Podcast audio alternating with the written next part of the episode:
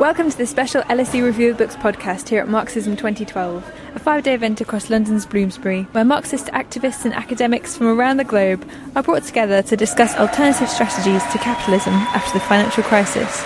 You can hear behind me the closing rally with speakers like Gigi Ibrahim, a well known activist in the Egyptian uprisings, as well as several student activists here in the UK and trade unionists. In this podcast, Cheryl Brumley talks to Eli Zaretsky about the state of the American left, and Alex Callinicos speaks to us about the resurgence of Marxist thought. Over the five days, we talked to a few attendees about what Marxism means to them and about the merits of Marx's work. Here's what they had to say. Can you tell us why you're here at the festival today? I'm here, first of all, because I'm a member of the Socialist Worker Party, but I'm also here because I've been to Marxism for the last three years, and I think that the issues that we're facing on a global level, in terms of the economic crisis and the resistance, like particularly the Egyptian revolutions and the struggle in Greece and all over the world, is something that we can't ignore. Unlike many people here, I think I'm still part of the great unconverted or undecided, so I'm just here to see what what's being put forward, to see the alternative arguments to the, the austerity that seems to have won a lot of mainstream discussion. Me, a pensioner whose pension is less than £7,000 a year to live on, I can't go and do anything. But I know I'm a revolutionary, so I try and have a little go all at the time. It's a very big festival at the moment because of the crisis. It's become much bigger, so there's a lot more speakers, um, a lot more uh, interest, so there's a lot more to be had from it. Apparently, um, sales of Das Kapital have like, trebled in the last few years since the since the crisis. People are dissatisfied. Working people are all the same. Doesn't matter what country you live in. And, and uh, you work and you work and you work and you die and you make an awful lot of money for the for people at the top, the very rich. And I think that's what people have got to know how the world works. Can you share any anecdotes with us or any little stories about when you had like a, a, eureka moment with Marx? My eureka moment came with reading The German Ideology by Marx and Engels, which lays out the materialist uh, conception of history. And yeah, that was when I thought, yeah, this really makes sense as a way of looking at the world. I think everyone's affected by class struggles and by other struggles as well, so like race or homophobia and stuff like that. So I think everyone potentially can be moved by these ideas. My favourite books is The Civil War in France. Which tells you what Marx was saying with the working class people in Paris, all over to Britain, all over the world. We'll return to Marxism 2012 in a moment but first we'll look at the place of leftist movements across the Atlantic. We caught up with Eli Zaretsky, Professor of History at the New School for Social Research, ahead of his LSE Ralph Miliband lecture on the vibrancy and importance of America's left. Cheryl Brumley talks to Eli about his latest book, Why America Needs a Left, and about how President Obama may have failed his left leaning supporters.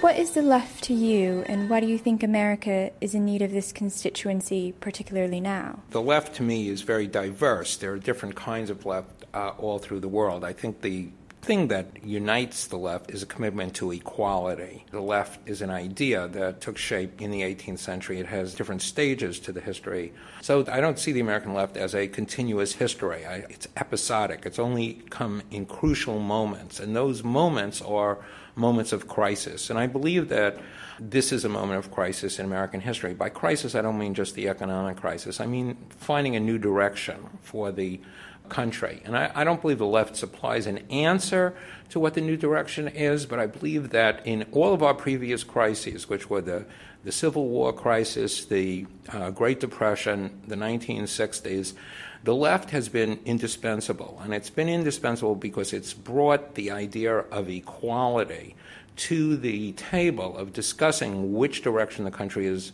going to move in. And I think without that idea, you can't have a resolution to a crisis. What is your response to people who say the very foundation of America is this drive towards a more egalitarian ideal, and this has negated the need for a left over the centuries? There are really two different meanings to egalitarianism or to equality. The liberal meaning is equality before the law. It's a, it's a formal meaning. And to give substance to that, through our history, we have needed a, a left that has put pressure on the liberal ideal, not rejected it, but deepened it and questioned it. In the first it was the issue of racial equality. In the second case, the Great Depression, it was the issue of social equality. In the New Left, it was the issue of equal participation in every sphere of society. So just having a formal commitment to equality hasn't been enough. We've needed these moments when you have a left that comes and puts pressure on the liberal ideal. So there's a tension between them, but they need one another. If you don't have a left, and we've seen this in the United States recently, then you get a kind of empty liberalism. And if you don't have liberalism, then you get an authoritarian left. So you need both of them. Can you talk to us about the rise of the Tea Party in the States in recent years? In a sense, the Tea Party is there and has been so powerful because we haven't had a really active left. So that when Obama became president, he didn't really try to move the country in a new and progressive direction. He defined the basic questions as technical questions, economistic questions, and having a series of compromises that were really not based on a deep conception of values with the right. No one expects that an American president is going to be on the left. But you do expect that an American president will inspire the country to generate ideas and so forth to uh, move in an overall new direction. And had Obama done that, I think the left would respond. Instead, he called for this bipartisan approach, which was empty. And I mean, I think everybody can see that now. It, it gave the right the opportunity to seize the moral high ground, and the product was the Tea Party. And the, the Tea Party is a very important phenomenon. It has deep roots in American history the idea of independence, the idea of individualism, individual freedom, and so forth. Well, the Tea Party doesn't understand the conception of equality that animates the left. Does America have a left now? You talk about the new left. Who are they? What do they look like? And what type of force do they contribute to America? I mean, America has a left today, but I call my book Why America Needs a Left. I don't call my book Why America Needs the Left, meaning the left that's in the United States today. So we need a different kind of left, more coherent. There's a lot of activity that doesn't really identify itself as part of a left tradition, as activity in the women's movement, in the gay movement, in the unions, in the schools. Of course, Occupy Wall Street is decisive proof of the power of what I would call a left sentiment in the United States today. So, what I'm trying to do in the book is really give people the weapons that they need, which is intellectual weapons and history of what progressive forces have done in the past and the contribution that they've made. They haven't solved the problem, but they've been indispensable to a, a solution because they've raised this critical question of equality. And I believe we may come up with new ideals that are, are part of that but we have a history that we can be very proud of. That was Eli Zaretsky speaking about his book, Why America Needs a Left. Earlier at Marxism 2012, we talked to Alex Callinicos, Professor of European Studies at King's College London, to get his thoughts on Marx's place in the midst of a near global recession, and also about the new generation of Marxist supporters. I'm ready, I'm ready, I'm ready, I'm ready for the revolution.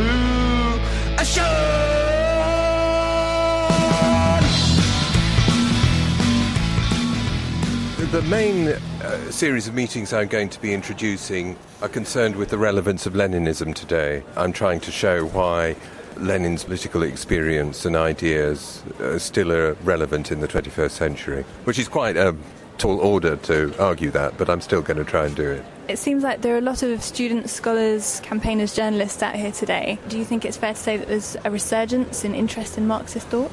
Oh, definitely. It's very evident. For example, last year David Harvey gave the Isaac Deutscher Memorial Lecture on Marx's method in capital, which isn't the most accessible of subjects, to an audience of 1,200 people, most of whom were young. And that's like Marxism, is a sign of the rebirth of interest in Marxist ideas. And we're asking a lot of people today if they can tell us a bit about a eureka moment they had with Marxist writing. So, can you recall a moment in the library, maybe, when you were studying, something that just clicked with you? Yes, I think the eureka moment was when I went a very long time ago as an undergraduate at Oxford. I went to a series of lectures on Marx's theory of alienation. And it was the eureka moment for me in the sense it made me understand that Marx wasn't a sort of dry economic reductionist as he sometimes caricatured, but that his theory is much more broad about what capitalism does to human beings and denies their potential and so on. So that was my eureka moment. And as you said, a lot of young people sort of more interested. And for people maybe who are looking for answers about austerity and, and what can be done, alternative answers, is there a starting point that you think everybody should start with this particular reading or this particular introduction? There's a very good new introduction, Terry Eagleton's book, Why Marx Was Right. But uh, it would be unjust to myself not to mention my much older introduction, The Revolutionary Ideas of Karl Marx. Uh, they approach the subject in uh, somewhat different ways, but I think they both give a good presentation of Marx's ideas. So, the lectures that you're giving on austerity over the weekend, could you just give us a little intro or some, some key messages that you're hoping to deliver and discuss? Well, I mean, I think the, the key thing is to get over that the problem isn't just misguided policies or corrupt individuals. If you think of the debate about Barclays and, and that, that kind of thing, the important thing to understand is the problem is systemic and that the problems that we're facing arise from the fundamental logic of capitalism. That's important because once you grasp that, then you begin to understand that the challenge is not simply to provide an alternative to austerity as a particular sort of package of public policies, but to develop an alternative to capitalism. The two are connected because I think the kind of alternative program to austerity, which I think has to involve things like nationalising the banks, for example, begins to point you in the direction of a different kind of economic system the increase of interest in Marxism is partly because of the crisis, but I think it's more about the fact that resistance to the crisis is, is developing in different forms. The Egyptian revolution, Occupy, the strikes over pensions, and so on. And that gives a much more favourable context for the discussion of Marxist ideas. That's all for today's special episode on Marx and the Left. Thanks for joining us. For reviews of the latest books in social science, find us at lsereviewofbooks.com or tweet us at LSE Review Books. This podcast was produced by Cheryl Brumley. Earlier, you heard Ready, a song from The Faction, a band that claims to put the soul in socialism. We'll leave you with more from them. I'm Amy Mollett. Until next time. It's a real crisis. The owners didn't suffer. It's us that pays the price. The next 20 years will be a battle for resources. The rules have been rigged since the industrial boom. The market say immoral, but I know just what to do.